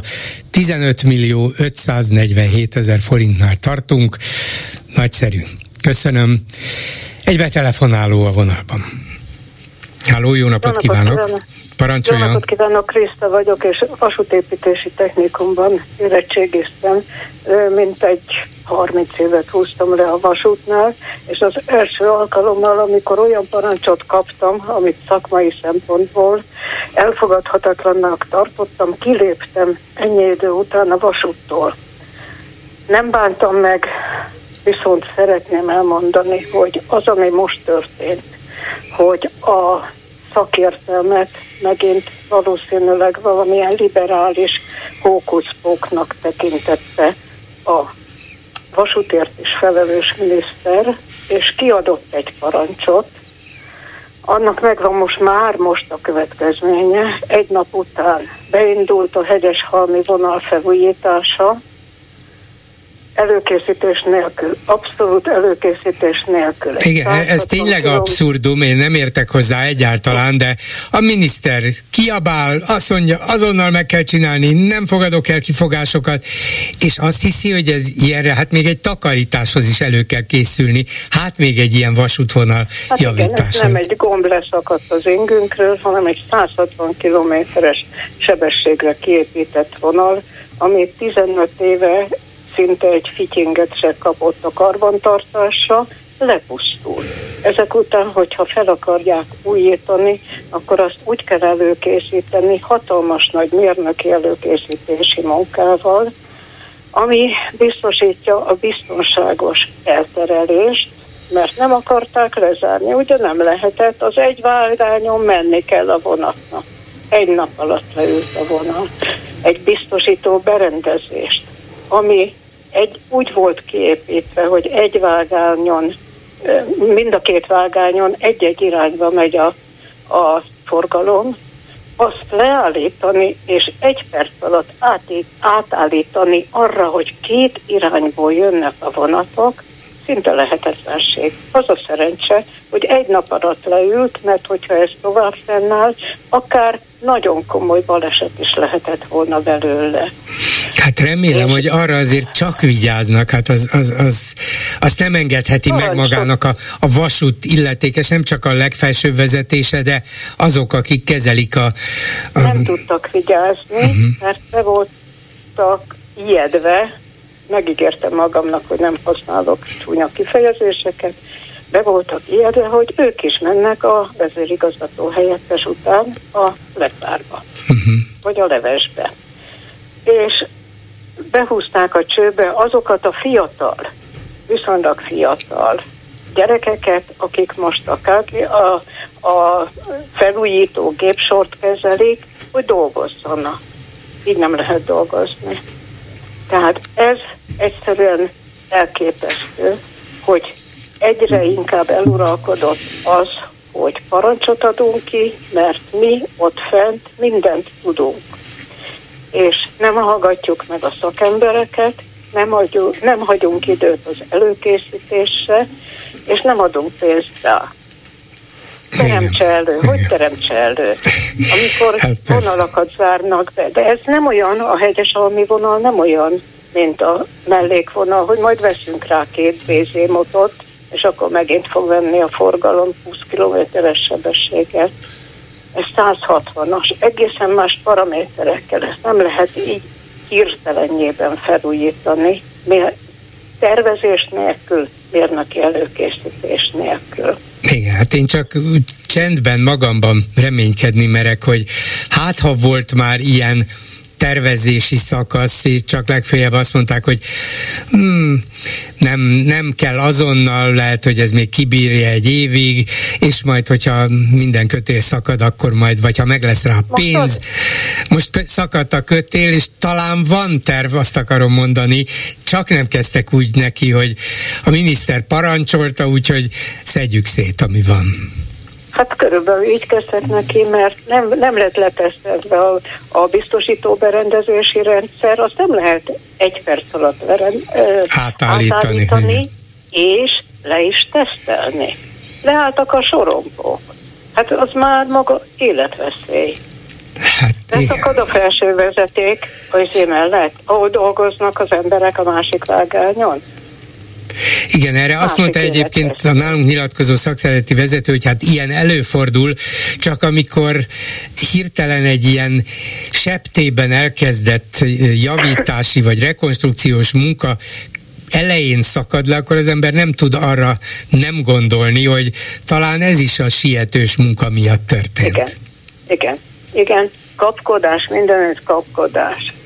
Hát erről én most mivel az már nagyon szakmai lenne, nem akarok többet mondani, még egy mondatot a Magyarország, Magyarország reakciójára a 56 fasiszt, 56-ot fasiszta ellenállásnak, vagy nem tudom minek. Lázadásnak nevező orosz tankönyv ügyében. Orosz tankönyvre. Ebben a tankönyvben nem az a legborzasztóbb, hogy hogy mit mondott az 56-osokról, mert azok nyugodnak békébe, tudjuk, hogy nem igaz ez az egész, ami a tankönyvben van, és úgyis mi döntjük el, hogy hősök vagy, vagy nem hősök.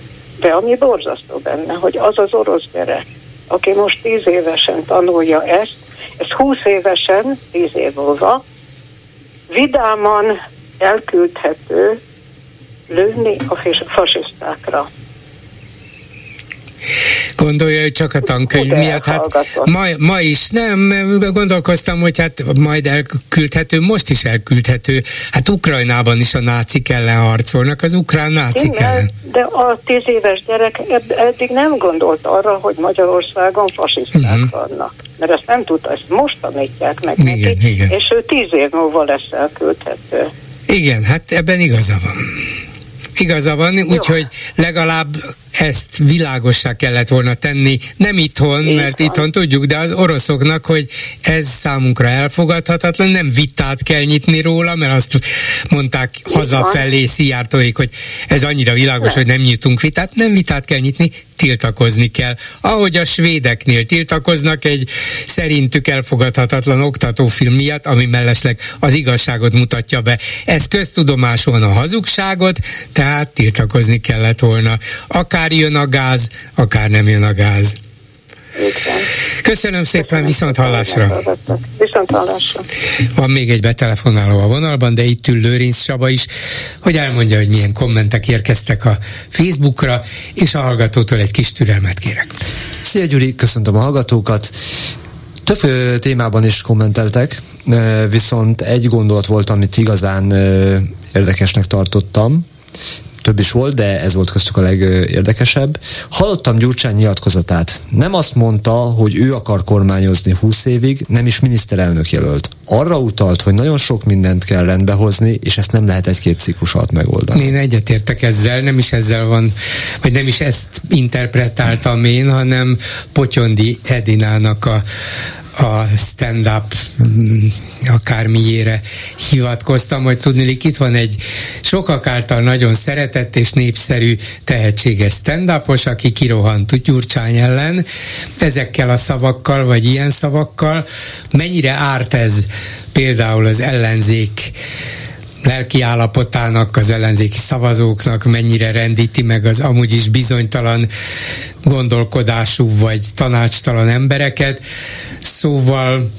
Abban biztos vagyok benne, hogy nem feltétlenül konstruktív a hatás. Igen, most nem, nem egy influenceren múlik persze az ellenzék sikere vagy kudarca, de, de elgondolkodható. Na.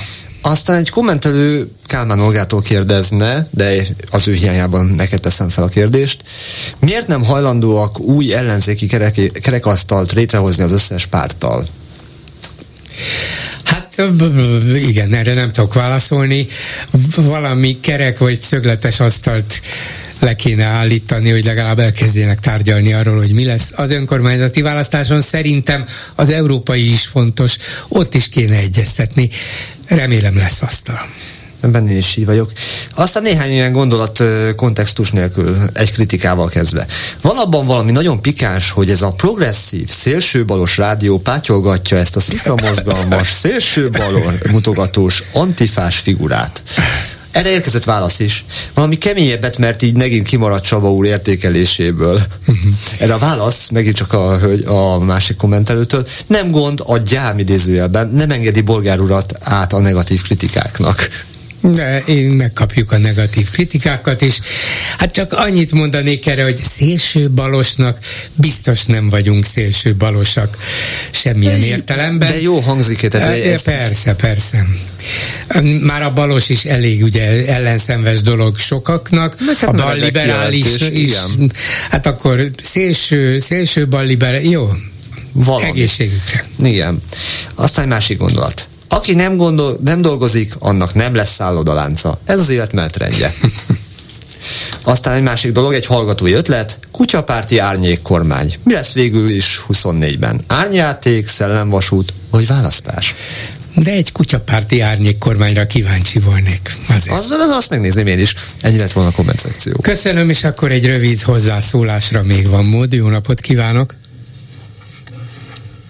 Mondom, van mód, csak van-e betelefonáló a vonalban. Halló? Halló? Halló? Eltűnt pedig, kértem, hogy legyen türelemmel. Na mindegy, hát most már valószínűleg nem fogjuk tudni visszahívni, mert még két perc talán, ha van a műsorból. Úgyhogy, ha nem, nem, de akkor legfőjebb holnap visszahívjuk az eltűnt hallgatót, aki vagy saját jószántából távozott, vagy a vonal kiismerhetetlen viselkedése miatt. A lényeg az, hogy lassan be fogjuk fejezni. Szóval valószínűleg ez az árnyék kormány annyiból megindította a hallgatóink gondolkodását, hogy kinek is kellene, vagy kivel kellene, akár kutyapártól is kellene.